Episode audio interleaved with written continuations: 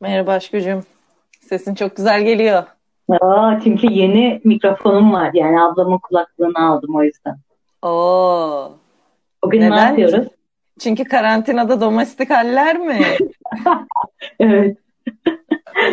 Normalde ablan sana vermiyordu değil mi? Bugün verdi. Adını aldım gerçi. O mutfakta çay içiyordu. Ben de koşa koşa gidip odasından alıp koşa koşa odama girdim. Çok mantıklı. Yani. Çünkü karantinada domestik ve distopik haller yani gerçekten. Bir anda kulaklığınız kaybolabilir. Kardeşiniz podcast yapıyordur belki ve kulaklığı yok. Linkini aldım zaten. Yani ikimiz de atanmış ailemizden bir şeyler Evet. yürüttük şu anda. Neyse ki seçilmiş ailemiz var deyip espriyi tamamlasam mı acaba? Ee, evet. Peki neden atanmış aile? Çünkü atamışlar. Zaten Nasıl? bana ne varsa atamış bu hayat. Ben anlamıyorum ki yani. Bir şeyleri seçmem bana gerçekten bayağı zor oluyor. Neyse ama ya atanmış bir ailemiz var. Kendi rızamızın olmadığı. Ee, zamanlar bir takım eylemlere girmeye karar verip bir takım biyolojik süreçler sonunda bizleri dünyaya getirmeye karar vermiş insanlar. Aa senin de, senin de var değil mi? Şey, Neresiniz böyle hazan kesik kesik? Bilmiyorum ki. Herhalde çocuklar derse Ha. girdiler. Olabilir, olabilir. Devam ediyorum. Birer atanmış ailemiz var. Atanmış, atamıyor. O Atanacaktır. Atanmaya devam edecektir. Atanmış aile sanki böyle şey gibi. içine atıldığın aile gibi. İçine sen düştün, seçmediğin, işte doğrulduğun aile sana dışarıdan atanmış olan aile oluyor. Böyle çok karışık, karmaşık, değişik bir kavram da değil yani aslında. Yani sen benden gerçek açıklamamı Ama- istedi. Yok, neden atanmış dedin diye Hı. merak ettim. Mesela ailemle yaşıyorum demek yerine atanmış ailemle yaşıyorum niye deniliyor?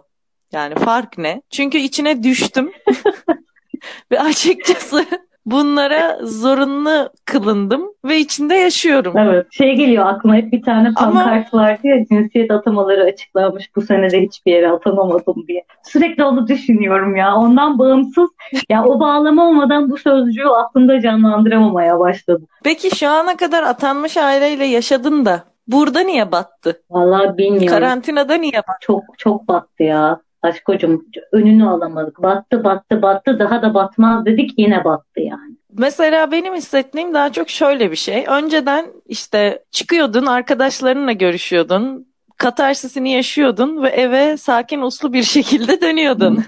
İşte ne bileyim, alkolünü alıyordun ya da almıyordun. İşte biraz yürüyordun, hareket ediyordun ve enerjin çökmüş bir şekilde eve gelip canım annem falan diyordun. Yani bu güzel bir şeydi.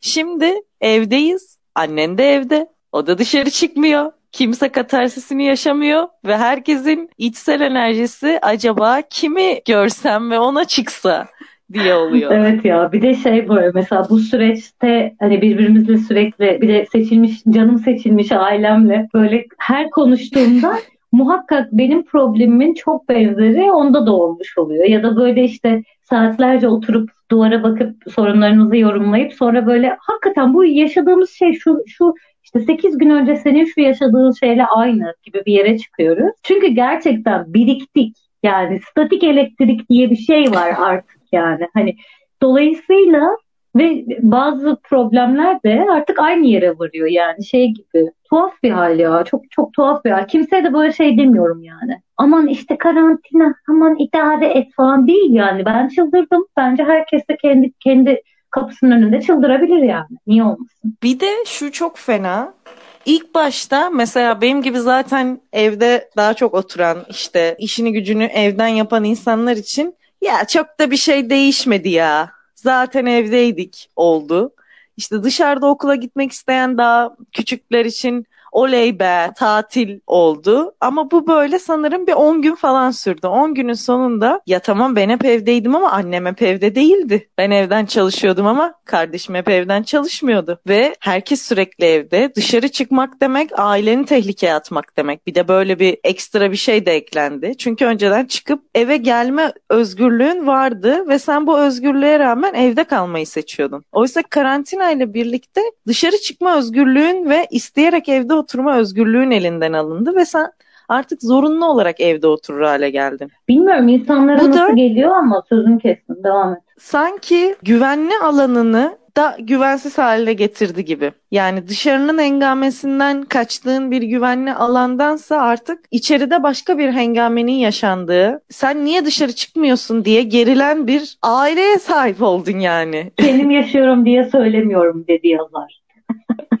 Ya tabii bu, bu durum evin ev yani domestik alan, ev içi alan ancak güvenliyse böyle bir örneklemden söz edebiliriz. Hani dışarıdaki evet. sosyal gerginlikler senin evinde yaşanmıyorsa tekrar tekrar inşa edilen bir takım e, ön yargılara ya da işte zorbalıklara maruz kalmıyorsan bu senin için geçerli ama ev senin için yani tahakküm içeren bir alansa bu tabii ki çok daha zor. Çünkü tam tersi bir okuması da var. Trans bir çocuğun ya da queer birinin evde olma halinin dışarıda olma halinden daha işte sıkıntı verici bir hali var yani. Ya da bu dönemde evini kapatıp ailesinin yanına dönmek zorunda olan işte üniversitede okuyup tatil olması sebebiyle işte boşaltılan yurtlardan atanmış ailesinin yanına dönen, seçilmiş bir ailesiyle yaşayamayan mesela. Dolayısıyla çok korkunç geliyor bu böyle derinliklerine indikçe kendi işte üniversite zamanımı ya da kendi yaşadığım, kendi evimde yaşadığım zaman düşündüğüm zaman gerçekten zor. Madalyonun iki tane yüzü var. Bir daha güvende hissetmek bir yere kadar o bahsettiğin 10 günde. Bir de e, daha az, daha rahat hissettiğim bir yerden bir yere kapatılma hali. Bir de belki işte yılda bir ay gördüğün ya da iki ay gördüğün bir aileyi aileyle iyi vakit geçirebilme ya da onları anlayabilme süresi 6 ay olduktan sonra ya da 3 ay olduktan sonra bu düşebilir. Yani ki düşüyor zaten.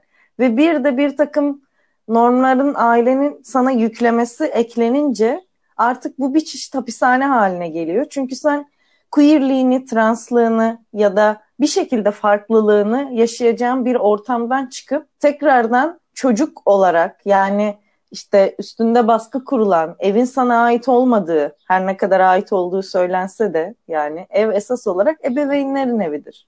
Bir takım kurallara tekrardan uyman gerektiği bir yere dönüyorsun. Ve orada tekrardan kızım oğlum haline of, geliyorsun. Evet. Oysa ki sen kızım oğlum olma halinden kurtulmaya çalışıyordun ve bunun için mücadele veriyordun. Ve ailenin içinde mücadele vermek de böyle sonsuz döngü gibi bir şey yani. Akşama kadar kabul ettiriyorsun, ertesi sabah yine kızım oğlumla başlıyorsun. Ya da akşama kadar ne bileyim ben istediğim saatte yemek yerimi çok basit bir şey yani. Ben istediğim saatte yemek yerimi kabul ettirmeye çalışıyorsun ve sabahleyin kapın çalınıyor ve hadi uyan yani. Ama benim kendi döngüm vardı, kendi düzenim vardı. Yani kendi bedenimi kendi istediğim saatte beslemek istiyorum. Fakat sana hayır bu evde kahvaltı sabah işte bilmem kaçta yapılır ve o bilmem kaçta kalkman gerekir gibi bir şey ekleniyor. Hiç istemediğin bir her şey dahil otele gitmişsin gibi işte. Ya aç kalırsın ya bu saatte yersin gibi. Yani söylediğin şey bende şunu çağrıştırıyor mesela. Yani bu ev denilen alanın hani yuva demediğimiz ev dediğimiz alanın belirli mekansal çatışmalara ve güç içeren belirli mekansal çatışmalara gebe olduğunu yani böyle şeyleri içerdiğini düşündürüyor. Niye mesela işte mekandan bahsettin ya işte odanın kapısı var. Evet uyuyorsun ama belli bir saatte uyanmak zorundasın. Kaçta uyandığını fark etmez. Ya da mutfağa girmek istiyorsun ama işte özellikle hani toplumsal cinsiyet perspektifinden bakacak olursan o mutfağa senin girmen ve yemek o gün yemeği senin yapman o yemeği zaten kendine ait tek alanı ocak ve işte e, un ve işte soğan ve sarımsak olan bir insandan kendini muktedir hissettiği, o günlük hayattaki tahakkümün akıttığı yeri almış oluyorsun. Yani mekansal bir karşıtlığa gebe diyordum. Senin o odaya kapanmış olman, kaçta uyuduğun e, problem değil, ne yapmak istediğin, gününü nasıl ayarlamak istediğin problem değil. Onun söylediği vakitte uyanmak zorundasın. Bir de şöyle bir sıkıntılı bir durum var. Mutfak denilen alanın birine ait olması ve o birinin kendi varlığını orada ortaya koyuyor olması sen o alana gittiğinde de ondan bir şey çalıyor. İşte burada hani ebeveynlik, anne olmak, işte bir takım da atanmış e, kimlikler var ya işte. Bunlar da birazcık altı bence kazılması gereken bir şey yani. Yani tabii sen evde yokken belki anneliği rafa kaldırmış olan kişi bir anda sen gelince tekrar annelik sorumluluklarıyla yüklenmeye başlıyor. Yani belki sen yokken işte haftada 3 yemek yapıyorsa senin gelmenle birlikte tekrar bir annelik ona yükleniyor ve annelik yapmaya başlıyor. Ama mesela biz çok fazla çocuk gözünden anlattık. Fakat anne gözünden de benim anne olan tanıdıklarımdan duyduğum annelerin de delirdiği bu durumu. Ben şuradan kurabiliyorum. Şimdi günde rahat rahat işte iki kez gezdirdiğim ve bir çıkardığımda bir buçuk saat yürüttüğüm bir köpek var evde. Ve enerjik bu köpek. Ve ben bunu çıkartıyordum, yürütüyordum ve bu yoruluyordu. Sakin sakin evde oturuyordu. Şimdi daha kısa sürelerle gezdiriyorum. Yine iki kez ama daha kısa sürelerle. Ve evde bir enerji bombası var. Sürekli oyun oynamak isteyen. Bunun bir benzerini yani çocuklara uyarlayınca okula gidip işte enerjisini atıp kendi yaşıtlarıyla sosyalleşip ne bileyim öğretmeninden gerekirse bir işte bir şeyler öğrenip ya da bir azar işitip eve dönen çocuklar vardı. Yani ve bu çocuklar şu anda evde ve ne yapacaklarını bilmez halde koştur koştur durumdalar ve annelerin de delirdiği gerçeği var. Bu tabii bu delirme benim şakayla karışık söylediğim bir şey.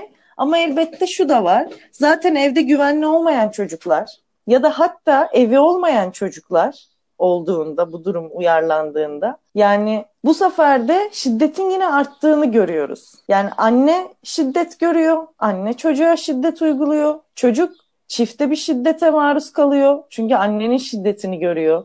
Hani sen demin dedin ya güvenli alan olmayabilir ev diye. Yani çocuk da belki kaçtığı hallerden yani belki başka türlü içinde hallettiği hallerden tekrar o kötü şeylerin içine düşmüş olabilir. Yani seçilmiş aileden en büyük farkı atanmış ailenin sanırım istemediğin şeylere maruz kalmak. Ve bir de konuşurken bu kadar çok annelerden bahsetmemiz çok şey değil mi ya? Yani nasıl bir toplumsal cinsiyet kurulumu içerisinde yaşadığımızın çok büyük bir göstergesi. Tamam sen annenle yaşıyorsun. hani e, baban yok ama hani bende var ama demek ki yok yani. Hani sorumluluk ve işte bir takım iş bölümünden bahsederken yalnızca anne figüründen konuşuyoruz. Ağırlıklı olarak anne figüründen konuşuyoruz. Çünkü hani başta bir şey söyledin sen hani bu toplumsal cinsiyet şeyleriyle iki, ikili ayrımıyla düşündüğümüzde ev bir şekilde annenin alanı ve annenin kurallarının alanı. Yani sadece mutfak değil. Sonuçta evin her yerinin temizliği de onun kuralları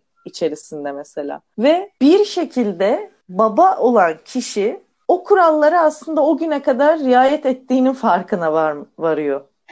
Gerçekten yani onun kuralları geçerliymiş burada aslında gibi bir şey evet. ve hani bu şiddet uygulama kısmını tabii ki dışarıda bırakırsak yani o bambaşka bir alan sonuçta. Ama baba bu kurallara dahil olmaya devam ediyor. Ve sen evet annenle yaşar halde yaşıyorsun. Çünkü orada böyle etkisiz eleman gibi duruyor. Yani bir soru vardı ya aile iş bölümüyle ilgili işte anne yemeği hazırlar çocuk salatayı hazırlar. Baba üstüne limon sıkar salatanın. Yani bu nedir diyor aile iş bölümü diye cevabı vardı. Yani gerçekten maksimum işi salataya limon sıkmak olan biri böyle olduğu zaman yani onun evde varoluşunu çok fazla biz tartışamadık. Tabii ki daha etkin babalar vardır. Evin işleriyle uğraşan babalar vardır. Biz biraz burada herkesi kapsayan bir dille konuşamıyoruz. Çünkü bu karantinada domestik haller kendimizden çıkarak oluşturduğumuz bir konu.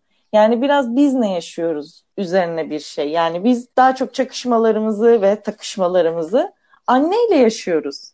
Yani bu yüzden burada anne bahsediyoruz. Bu özel olarak anneleri hedef almak değil yani niyetimiz anneler suçludur ya da çocuklar zavallı çocuklar gibi bir şey değil. Yok zaten etkileşim yok. Yani mesela benim babamı düşün.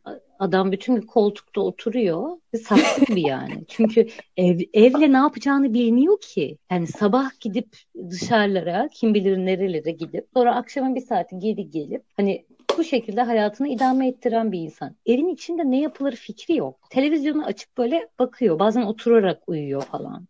Zaten babama biliyorsun karantina gelmedi. Böyle dağlara bayırlara falan gidiyor kendi kendine. Kapı kulplarını yalıyor. İşte orada burada insanlarla muhabbet. Bir, bir şeyler yapıyor ve bence yani onlar da çok kötü durumdalar. Çok saçmalıyorlar Şimdi yani. ben atanmış aileden atanmış aileyi çok anlattık. Derdimiz de çok bence. yani atanmış ailede son benim söylemek istediğim şey hani dayanışmayı örgütlemek bana hep daha zor geliyor. Yani çünkü çok fazla senin üstüne atanmış roller var, diğer aile üyelerinin üstüne atanmış roller var ve hani bu rollerden haydi çıkalım ve birbirimizle bu kötü günümüzde dayanışalım demek çok zor. Ya da dedim yani ilk beş gün yapıyorsun sonraki gün yıldım haline geliyorsun. Ve daha çok sabır gerektiren bir mesele haline geliyor aileyle birlikte yaşamak. Ama mesela şu an seçilmiş aileye geçmek istiyorum. Atanmış aileyi çok konuştuk. Ya bir şey diyeceğim aslında. Bu, bunu ikiye ayırsak daha tatlı olabilir. Çünkü bu kısım gerçekten böyle hem, hem acele acele alelacele bitsin istemiyorum. Hı hı. Hem de gerçekten çok fazla konuşulacak şey oldu. Yani 40 dakikaya falan olacak yoksa. İstiyorsan bir keselim. İkinci kısımda bunu mesela seçilmiş aileyi de başka bir bölüme yerleştirelim olmaz mı? Tamam o bana uyar. O zaman tamam. eklemek istediğimiz ben bu atanmış aileyle yaşamanın yanına bir de şunu da söylemek istiyorum. Atanmış aileyle yaşayamamak diye bir sorun daha var. Yani şu an yalnızlığına tıkılıp kalmış yaşlılar var. Yalnızlığına tıkılıp kalmış çocuklar da var. Yani çünkü ailelerinin yanına gidemediler ve evlerine hapsol, hapsoldular ve bu da hapsoldular. Neden o'yu söyleyemiyorum acaba? Neyse. ve bu yani bu da başka bir problemi yanında getiriyor. Çünkü bu sefer de duygusal destek hali de ortadan kalkmış oluyor. Çünkü normalde yani haftada bir de olsa, ayda da bir, ayda bir de olsa, hatta bayramdan bayrama bile olsa ona gelen bir insan grubu vardı. Ya da onu hani onunla fiziksel bir ilişki haline giren insan grubu vardı ve karantinayla birlikte bu insanların hepsi ondan uzaklaştılar ve onun iyiliği için uzaklaştılar. Ya da kişi anne babasına gitmez oldu çünkü onların iyiliği için gitmez oldu. Onlara bulaştırabilirim gibi. Yani hani biz atanmış aileyle yaşadığımız sorunlardan bahsettik ama bir de aslında atanmış ailem olsa da sorunum olsa diyen bir eminim insan grubu da var. Kitle var. Evet. Ve işte onlar da hani ben dedim ya evin içinde dayanışmayı örgütlemesi bir yerden sonra çok zorlaşıyor ve sabır haline geçiyor. Ama mesela bir başka açıdan da dayanışma örgütlemek gerekiyor o noktada. Çünkü yalnız olmadığını hissettirmek gerekiyor. Biz sana gelip işte seni öpemiyoruz ya da sana uzaktan işte alışveriş poşetini verip gitmemiz gerekiyor. Ama yanındayız diye bir dayanışma örgütlüyorsun. Böyle bir evet. şeyden bahsetmek istedim. Bu kadardı. Senin o ağzına sağlık. Senin o ağzın tahin yesin pekmez yesin inşallah. Amin. İnşallah. Tamam. O zaman toparladık galiba. Bir sonraki bölüm büyük ihtimalle bu domestik haller, karantina versus seçilmiş aile ile ilgili bir şey olacak. O zaman o zaman orada görüşmek tamam. üzere Öpüyorum diyorum. seni. Öpüyoruz. Öpüyoruz